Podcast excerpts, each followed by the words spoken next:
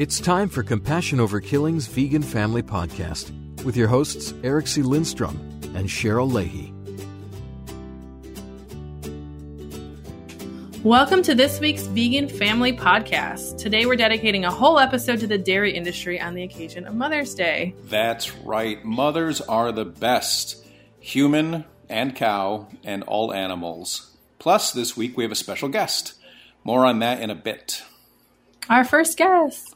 Um, yeah, I'm really excited about this episode because COK just released a groundbreaking investigation of a large dairy farm in Pennsylvania, and it just sort of got us thinking. Yeah, that's right. That investigation actually has gotten some really amazing coverage. Um, our listeners can find out more at cok.net forward slash ditch dairy. Uh, there's a lot there. There's a petition there, there's a video uh, that the undercover investigator um, discovered at this dairy farm in Pennsylvania. So we'll have more on that in this episode. We'll have our special guest and much, much more when we come back.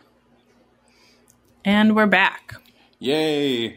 So, uh, Veg Week, Cheryl, uh, just ended as we sit here. It ended last week, or on Sunday, I guess, on the 28th of April. It was a record breaking year for Compassion Over Killing's annual Veg Week campaign. We had uh, toward 10,000 or so pledges, I think 9,600 or something, individuals who pledged to try vegan for a week. We send out emails, give them support. It was just an incredible campaign this year. So, how did it look from where you sat? And uh, do you know anyone personally who took the veg pledge? It looked great. I, I know I could just tell um, by proxy that you were exhausted. There's so many oh, things yeah. going on. There's no doubt. You feel recovered now? Yeah, a little bit. Yeah, there was a, some some reentry. You know, they call reentry um, some decompression. There was a lot of things that mm-hmm. you forget you need to do after a major campaign, and you come into work on Monday and you're like, "Oh, Veg Week is over," and you're like, "Oh, wait, that's right. Now we have to do all of those other things." So we've been giving out all of the prizes for the recruiters, the the uh, pledgers all of the people who, again, um, took the veg pledge to take animals and animal byproducts off their plates for those seven days. And then, of course, we follow up with surveys, and we're going to follow up with a, a new three part um, exclusive cooking series hosted by Jessica Carter, the food and lifestyle coach from Compassion Over Killing. So it's just a wonderful, wonderful week that uh, we're very proud of. And so it's been great. And of course, a big part of that is um, it, it happened right after this dairy investigation broke. Yeah, yeah. Well, I think that was sort of serendipitous timing. Yeah. You know, it's like, look at what's happening in the industry. Here's what you can do exactly. about it. And, yep. you know, one of my my personal favorite things about Veg Week was that somebody won a Vitamix was one of the prizes. right. Yes, we had some pretty cool prizes this year. So, yeah, um, and with that, you know, the dairy investigation we had uh, talked about in the past, um, the dairy industry, Mother's Day, um, uh, and how people, you know, just obviously uh, need to consider, um, you know, mothers and, and parents and small calves being born for uh, for milk that that we no longer need to consume. Yeah, I think it's really important to have this conversation. And that's why, you know, really dedicating this episode to the dairy industry, I think, um, can bring all these threads together a little bit. Yeah. I think most people don't even really think much know, about the dairy industry. Yeah, so so uh, we have a, a, special guest with us. We have Emily von Klemperer, who's general counsel at Farm Sanctuary, and I, you know, I think it would be great just to have a conversation between the three of us. So welcome, Emily. Thank you. Thanks so much for having me and uh, for doing this great podcast. I'm excited to be here. Great. Well, it's so nice that you're here. Thank you very much for taking the time out. So, what what do we know? So, what do we know as activists or advocates when we sort of put that hat on? And for Emily and I as as lawyers, and then as parents, mm-hmm. you know, how do we think about the dairy industry, I think there there's maybe three different perspectives. And then Emily, you have the additional perspective of knowing what it's like sort of to personally know mom and baby cows, what they're really like yeah. if they get to, you know, live the life that they would that they would like to live. So um, you know, I think those are all sort of different ways of looking at this issue and maybe um, not particularly reflective of what you know the average person trying to get their kids to school every morning and just you know get the right nutrition in them and um, you know, get everybody's teeth brushed and into bed at night, you know, what they're thinking about the dairy industry. So, you know, how do we how do we think about this? How do we start this conversation? Yeah, it's um it's really interesting having Emily on the on the program because as you said, um, Cheryl, the being able to fir- see firsthand how a mother and perhaps her offspring um, in the in as cows and calves interact with each other. Emily, what do you see, and how do you sort of draw the correlation for whether it's farm sanctuary visitors or people who are supporting the farm sanctuary? How do you draw that correlation to people and individuals to see how dairy cows or you know cows in general um, can live out their full lives? Um, yeah, so I was I was just recently at our sanctuary and um, in Watkins Glen, New York, and I got to spend some time with a mother and calf. The mother is Liz, and the calf is Cashew. Mm-hmm. Um, and they actually came to the sanctuary about three years ago when um, someone had a, kind of an unusual dairy. She was she was actually trying to do a humane dairy, um, and and part of that for her was to um, not kill the male calves. And, and as you know, we all know, um, in, in, order for cows to um, to produce milk, I mean, they're they're constantly impregnated, yeah. and then they give they give birth. And instead of giving that milk to their their babies, um, their calf is is pretty much immediately taken away from them, um, so that the the milk can be used for human consumption. Right. Um, and because of the economics of it, they you know they can't really um, the male calves can't be put back into into production for dairy, and so they're typically um, taken and put into the the veal industry. Um, you know, raised for for veal for slaughter and, and consumption by humans. Um, so this this uh, you know woman who wanted to have a humane dairy was not um, not selling the the boys; she was keeping them and that of course gets really expensive if you're mm-hmm. you know um, raising you know raising animals and and not um, you know if you're a dairy and you're producing dairy but you're not getting any dairy from the boys obviously. Um, so anyway eventually they had to they had to go out of business. Uh, it wasn't an economical model. And so we were fortunate to get liz the mom and cashew um, her calf. And um, it was just i mean it just was really incredible to see them uh, you know, they've been with us for, for three years, and cashew, unlike you know most calves born into the dairy industry that don't necessarily get to nurse from their moms at all, um, Cashew is actually still oh nursing oh from his mom three years later, and it's kind of you know similar to you know experiences that that we might have with toddlers, uh-huh. where you know they're no longer nursing necessarily for nutrition, but Comfort. Cashew, yeah. you know Cashew when when he gets his hooves trimmed, he gets nervous and he goes and he nurses from his mom, who's right there. Um, you know, he he's basically inseparable from. Wow. And he's probably like bigger than her. yeah, exactly. That's wow, that's a wonderful story, Emily. Um, yeah, and I can't imagine how uh, heartwarming it must be to see them um, and their bond that you know continues to this day and will continue for their life. You know that this is this is her offspring. This she gave birth to Cashew, and in you know real life, whatever that means, um, that's the way it's meant to be. That these these animals are carrying their young for pretty much the same amount of time that, that humans carry their young, and um, giving birth and expecting to be able to spend time with their their offspring, with their babies. It's it's great that you get to see that and and have that uh, right here. I, I, actually live in Ithaca, so as you know, I'm very close to Watkins Glen, and um, oftentimes we head out there, and uh, it's a wonderful place. That's great. yeah. I, I um, you know, listening to you talk about, well, you know, the dairy industry, they have to kind of keep impregnating these cows and then taking them away.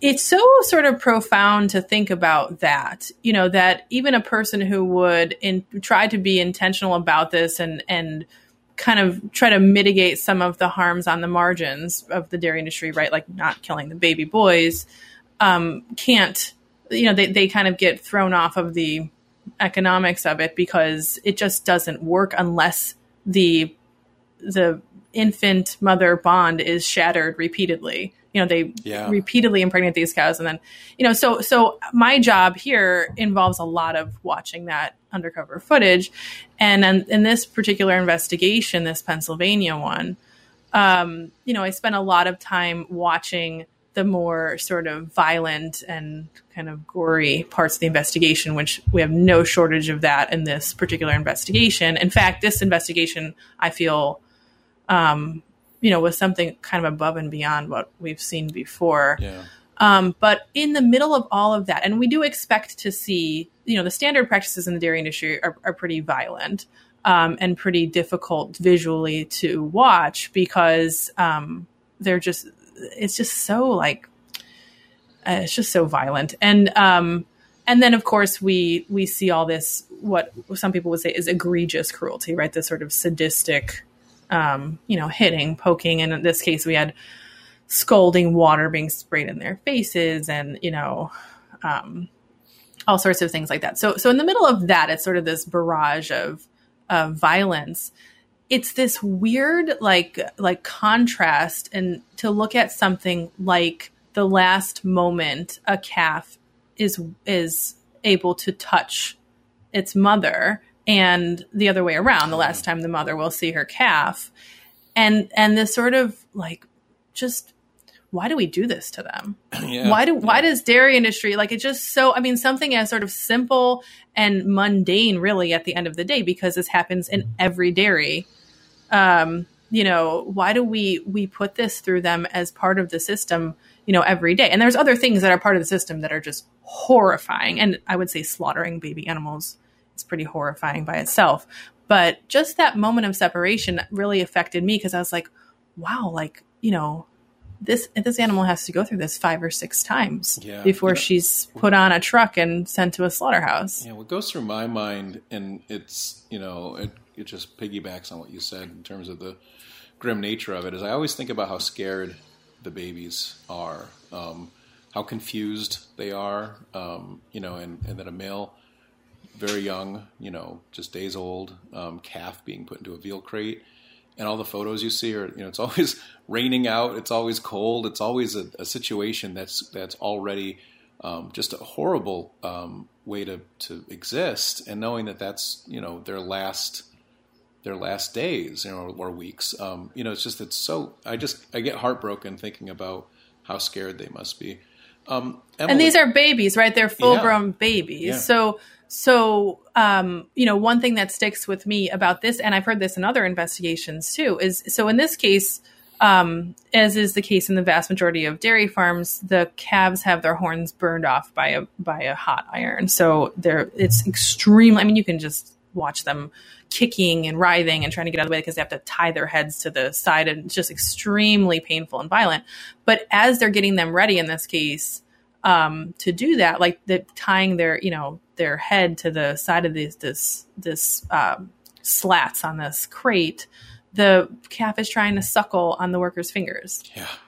Oh god. You know, that's the Yeah. kind of thing to me that's like, why do we do this? Like as a species, why do we put these animals through this? And that sort of raised my thoughts about kind of you know motherhood and Yeah. families and what kind of values and sort of the sensitization process that children kind of naturally have that we just you know we kind of run roughshod over that so yeah that that you know the mothering sort of themes on on the dairy industry is just so so profound So Emily, how many? Um, remind our listeners how many locations there are for Farm Sanctuary, and then you know locations where they where they are, but also where um, you know visitors can meet some of these mothers. Yeah, thanks. So we have um, we have two sanctuary locations. One uh, near, as you noted, near you um, in Watkins Glen, New York, um, and that is approximately 300 acre sanctuary location. We've got about 800 um, animal residents there right now. Um, and then we also have a location on the West Coast um, that is in Acton, California, much much smaller sanctuary, um, about 45 minutes outside of LA, um, depending on time of day and traffic. Um, Cheryl, I'm sure can relate. Um, Yes. And uh, we both locations offer um, offer tours, and uh, we do school school trips there as well. Um, and we also do do events. Um, our Watkins Glen location has a um, a big summer hoedown. Um, that's a pretty uh, family friendly event that um, you know a lot of families will go to year after year.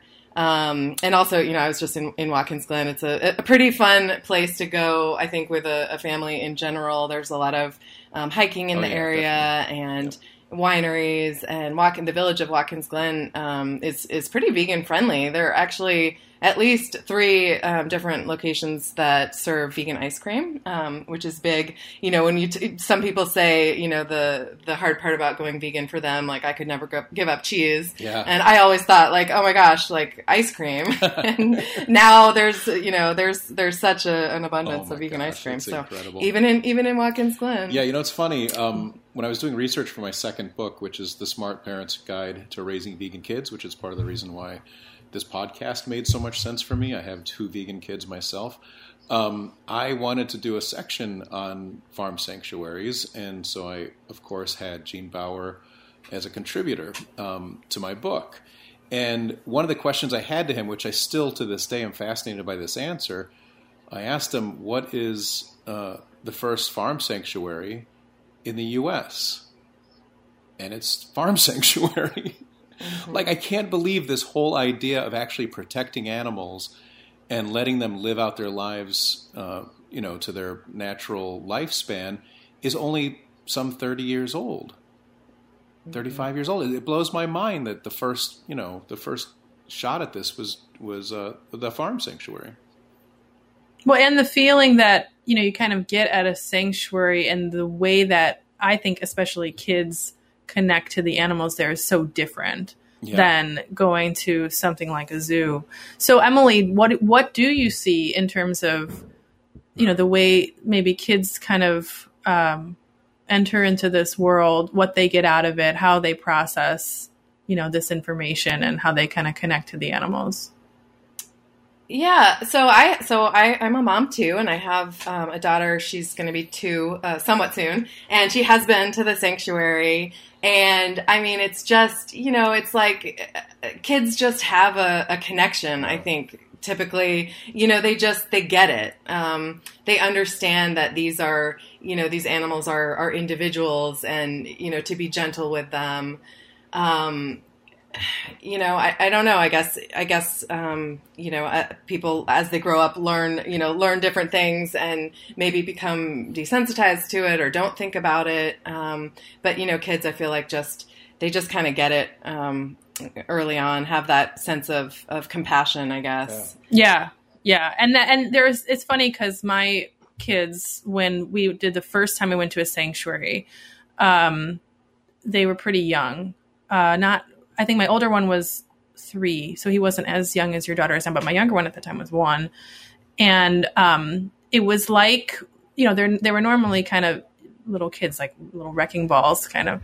And when they went into the sanctuary, it was like they were really ultra, like, calm and polite and asked a lot of questions like what's this one sad story can i give this one a cookie like it was a lot of that it was like the whole environment changed the way that they that they kind of behaved entirely yeah. is so interesting. Yeah. Yeah, and, and we do, you know, at Farm Sanctuary, at our sanctuaries, and also through our um, humane education program, we really, you know, focus on on teaching those, you know, teaching the stories uh, about the animals, teaching um, how, you know, how animals are treated, what happens to them in, you know, when they're raised um, for food and you know i think that's important to to teach young people. Um, and i'm you know i'm i'm glad to have that opportunity you know as a, a vegan parent and having a vegan child um, you know to be able to to teach her those things from a from a young so age. for our listeners and because we have two legal experts on on the podcast today what um, legal protections exist for uh, farm animals factory farmed animals Well, it's so, it's very little. I'll say that, and Emily, I'll let you take it from there. I mean, that's that's exactly what you know what I was going to say. I mean, you know, there are um, state cruelty laws that that sometimes, in rare, very egregious cases, um, you know, come into play. Um, but things that are you know standard industry practice um, are just you know they're just allowed. They're just allowed to do them, and Yeah. there's there's really no no legal protection.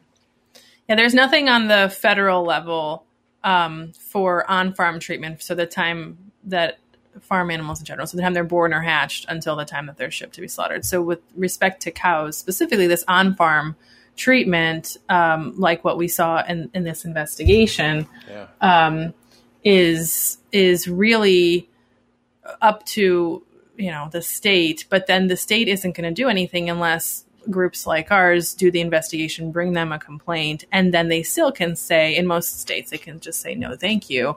And it doesn't matter you know how bad something is that's that's really kind of like it's up to them Yeah. uh, whether they want to to do anything.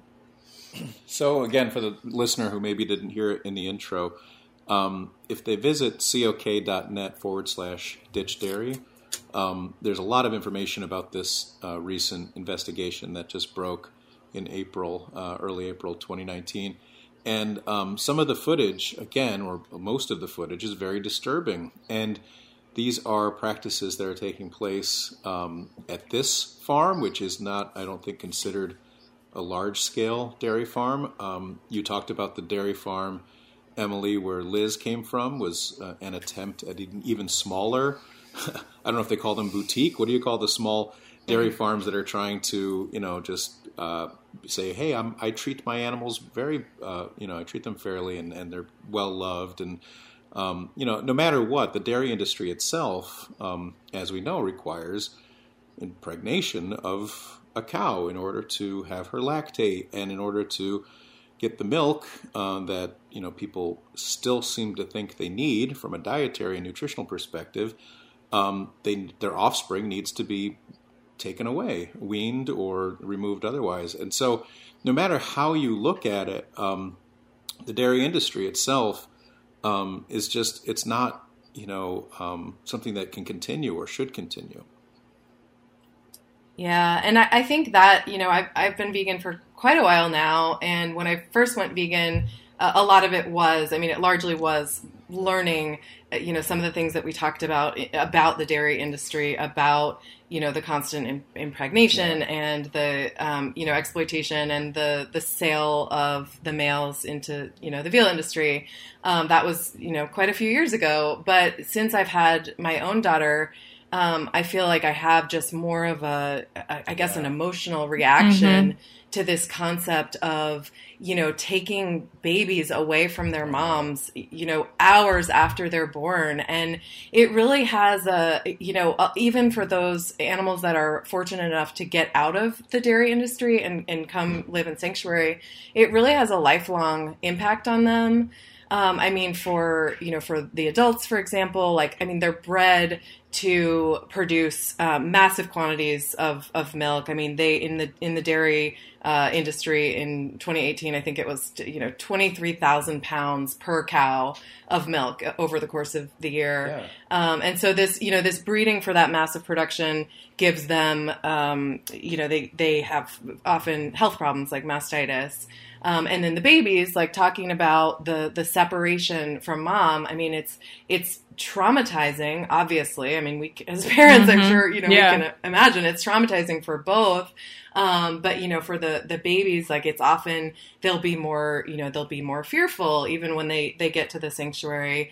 Um, or they'll have, you know, they'll have health problems because Yeah. they didn't get, you know, they didn't get the immunity from from their mom. Um, you know, so for another another animal that I got to meet when I was at Farm Sanctuary recently was was Pippi, um, who's a calf who came from another, uh, you know, somewhat small dairy, um, but you know, like other other dairy cows, was taken away from her mom hours after birth. And uh, she has a, a heart defect so they you know there was no value in her to them and so we were able to get her to, to sanctuary.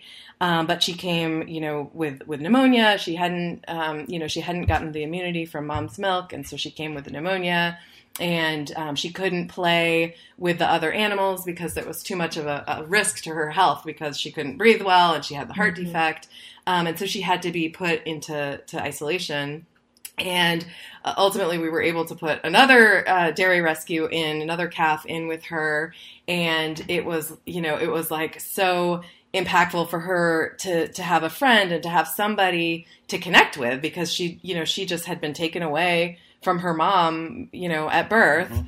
um, and then unfortunately the calf that she was able to connect with had health problems as well and had to go to the vet and she just Pippi just mooed the whole time. You know, the other the other calf was away. Uh-huh. You know, obviously in distress at the the loss of her, of her companion.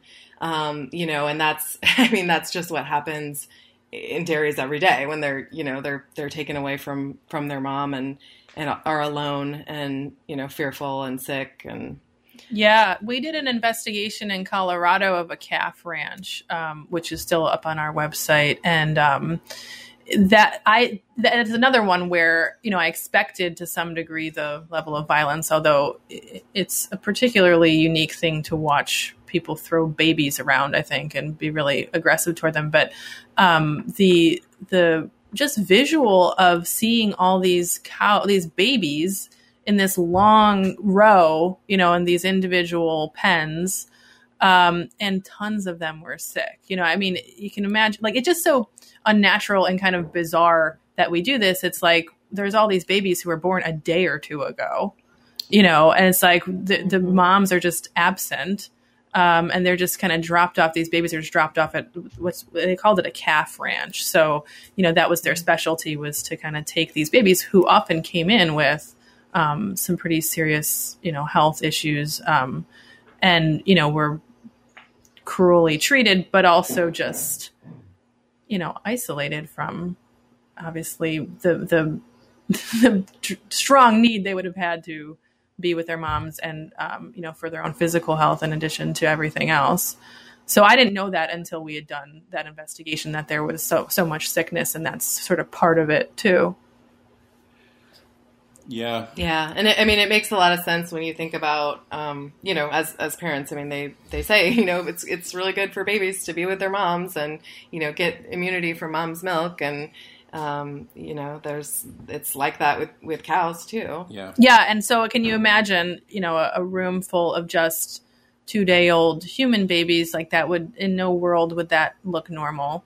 Um, you know, if the moms are sort of nowhere to be found. Um, so you know that it's just sort of part of the dairy industry. The dairy industry exists because of destroying that bond. Yeah. Um, you know, and and on every level. Yeah. Yeah. So. Yeah.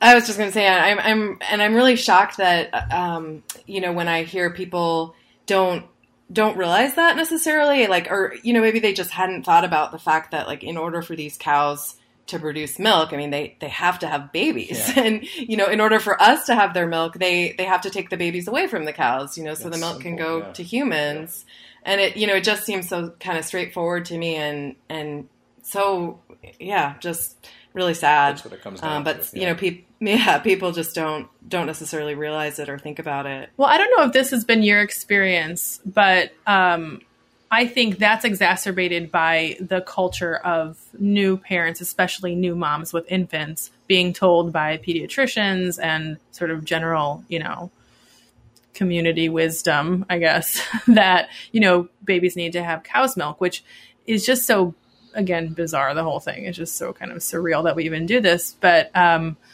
you know, I remember going into the pediatrician and them saying, just without kind of looking up from the clipboard, being like, okay, how many ounces of milk are you giving, oh. still giving them whole milk? And I mean, like, oh, we're vegan. And then I remember the pediatrician going, okay, well, what about like almond milk or soy milk? And I'm like, you realize like those are all like very different things. Like, why are we even in this place where we're having this conversation? They don't need the milk in the first place. You know, right, like right. it's like they, there's a basic biological setup already for human babies and human milk.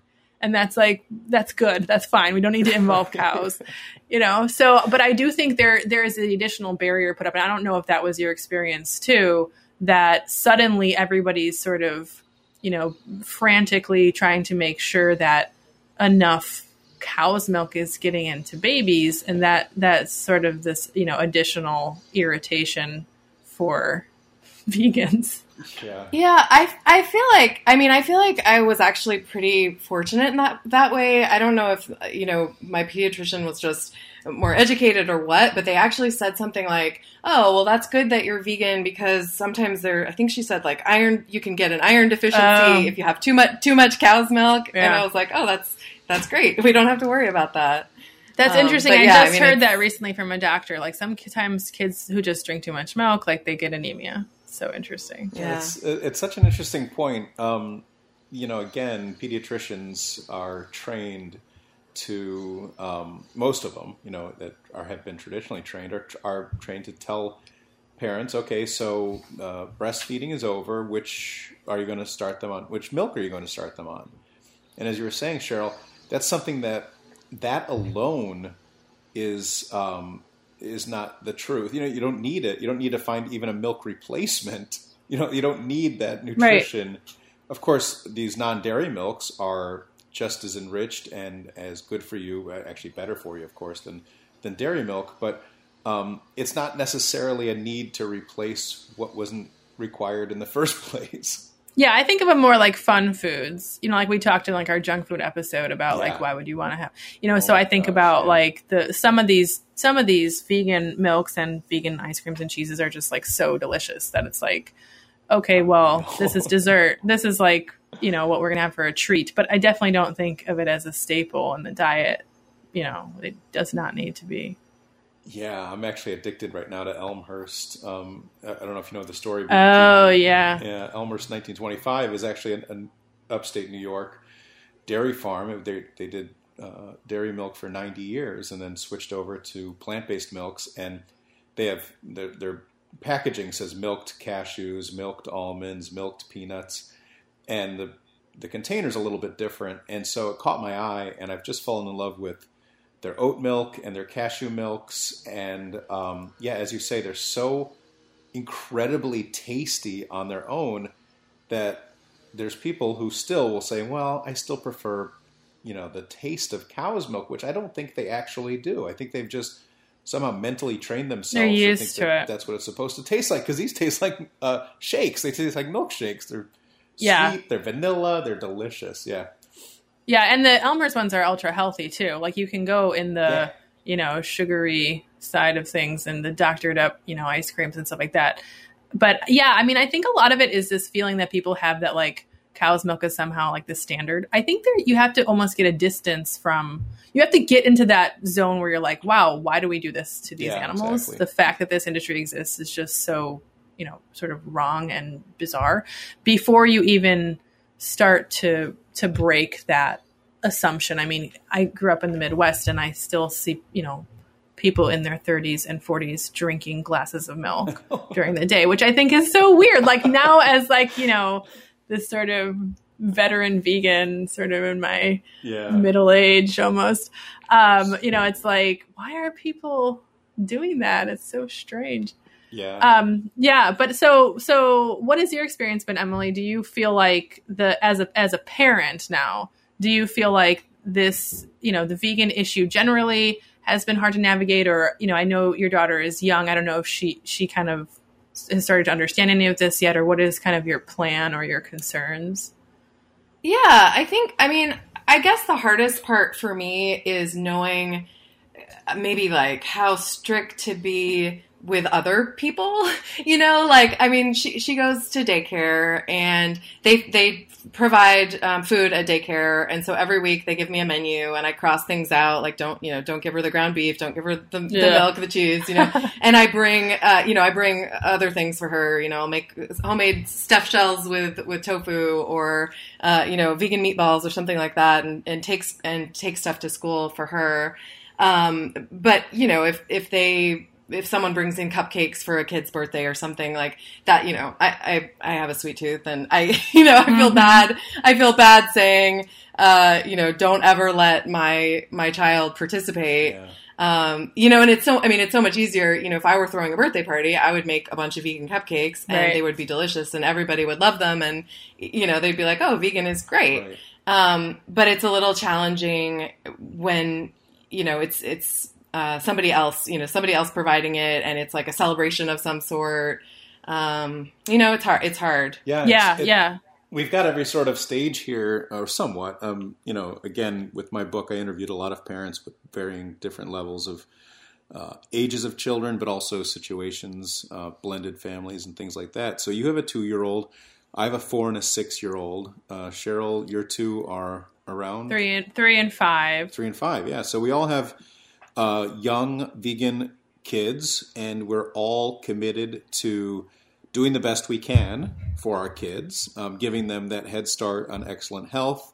Of course, uh, giving them a much more compassionate um, outlook on life, uh, raising them to love all animals, truly love all animals, uh, and then really, you know, being sort of a generation of people who are um, committed to helping the planet too. So, you know, on this call alone, we've got a real great start at you know a youngest generation of vegans, up and coming vegans, um, and dairy is a big part of it. Um, you know, a lot of the, yeah. the, things that we were raised on um, were dairy focused or dairy based, and because we are smart enough and uh, are looking out for our own kids and now our own health as well, um, we've cut that out. We found replacements that are that are just as tasty, if not tastier, and so much better for everyone. And you know, I, I, think the saying dairy is a big part of that is really interesting because I think what happens, you know, the the difficulty, kind of like you say, Emily, that with the, you know, if somebody else is sort of running the show, what do you do? And the concern that she'll feel kind of left out. I think that part is heavily related to dairy because really, nobody's like, or rarely is somebody going to be like, have this steak to like a two year old, right? But they are going to be like, have this cupcake or yeah. whatever yeah. And um, pizza, pizza, yeah, and like yeah. the the sort of yeah, the language of birthday parties seems to be pizza and you know cake. So, um, I had those same kinds of concerns, uh, but then as soon as each kid in their own way really sort of started to just love their veganism, like feel really kind of empowered by it, um, I I was not worried. Like as long as I still kind of run around and get them the vegan versions. Like we stop at Whole Foods and get like a vegan donut, and then Whole Foods gives like a pizza. Like they sell, they always have a vegan pizza made, like two different flavors, like oh, a plain vegan cheese one and like one with toppings. But like the pizza slice is like the size of your head. Like it's yes, ridiculous. so, uh, so you know, I always kind of do that and give them the you know the options. And that school sometimes you know I don't know ahead of time, so I might have to do it like afterwards, but. I've got two little police, you know, vegan police kids now, like for themselves, right? They they know now at school, like if somebody brings in a treat, like Logan's teacher, my older one's teacher was like, uh, so you know, cute. Logan was like, let me see the ingredients on that and see if it's vegan. And she just thought that wow. was like so funny. And I'm like, yeah, that's wow. like what he does. So so I think it's you know there's there's this sort of um, empowering element totally. once they kind of get it. Um, at, at what age does that start? Well, Paisley's I think, four. Yeah, I think two and a half, three is when they yeah. started to, to really engage on that level with it. Paisley, Paisley calls herself gluten free vegan. She's oh, that's so cute. It's like a, a, her badge of honor. I'm gluten free vegan, and so if there's a snack or something, she'll she'll not say she can't have it. She'll just tell people I'm gluten free vegan, and so that either fits the category of what she can eat or it doesn't. So yeah, you're going to see a lot of this. It's to me that's a lot of the fun of um, raising vegan kids is seeing them figure their their self, themselves out, figure out their environments, figure out their own comfort level, um, their own challenges. Um, you know, with Cooper, our six year old, he just started kindergarten, so that opened up a whole new Pandora's box for things that we can't control because we're not there. Um, but again, it's so worth it. It's so worth it for everybody involved. Yeah, and it's also a chance a, a chance for activism. I think oh, you know when definitely. you're you know you're bringing the the vegan options, the vegan alternatives, and you know your your child is saying I'm I'm vegan, you know proudly. Yeah. Um, they're you know the other kids and the other moms and dads and families and um, you know, people are, are, learning what that you know what that means and all the great options that are totally, out there totally um, for agree. vegan food. Yep. I think that the vegan kids are the cool kids now. Um, you know, the, the kids Yeah. that are eating bacon aren't, um, and so I'm very proud to be raising two vegan kids. So yeah, we've next had for- other go ahead. other vegan kids, other kids. Well, we've met other vegan kids, which is great. But we've had other kids say they want to go vegan after. I mean, because I think also even adults, like, you know, it's you can't be like upset at a three year old like saying, you know, they want to help the animals. Like it's Yeah. too cute. Like who, Right. who could be upset by that? It's different than like a thirty five year old saying it. Exactly. That's a really good point.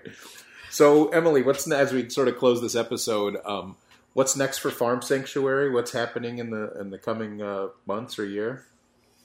Uh, well, we just opened up uh, tour season in Watkins Glen, so that's you know it's an exciting time of year that, that people can come come visit and you know meet the animals for themselves and learn learn about the animals and about veganism.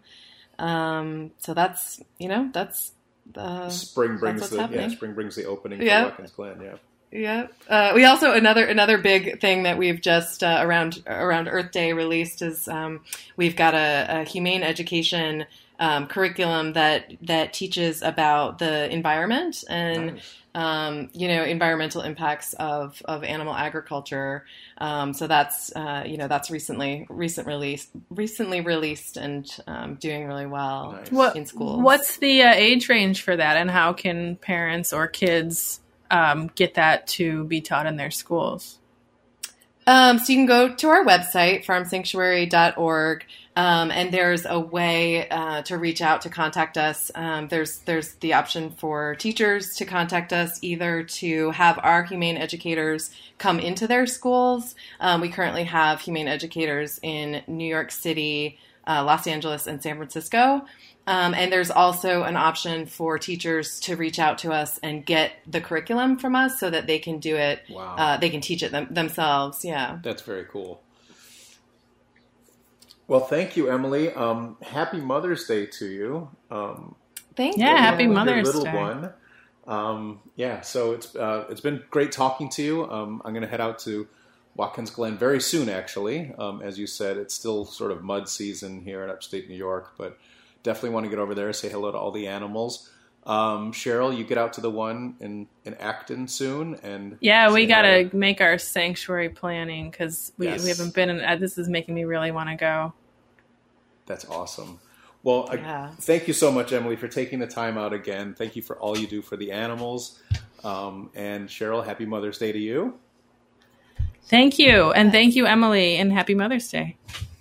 Thank you. Happy Mother's Day to everybody, and and thanks again for having me. I, I really um, really appreciate it. Not at all. And if you have ideas for episodes, you can email us at veganfamily at tryveg.com. Uh, you can check out a bunch of recipes for your family at tryveg.com. And again, if you want to know more about the uh, le- the recent investigation, go to cok.net forward slash ditch dairy. And thank you for tuning in.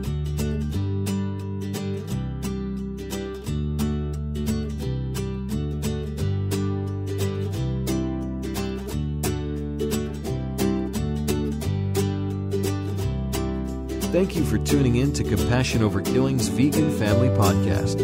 Have episode ideas or questions about going vegan? Email us at govegan at tryveg.com.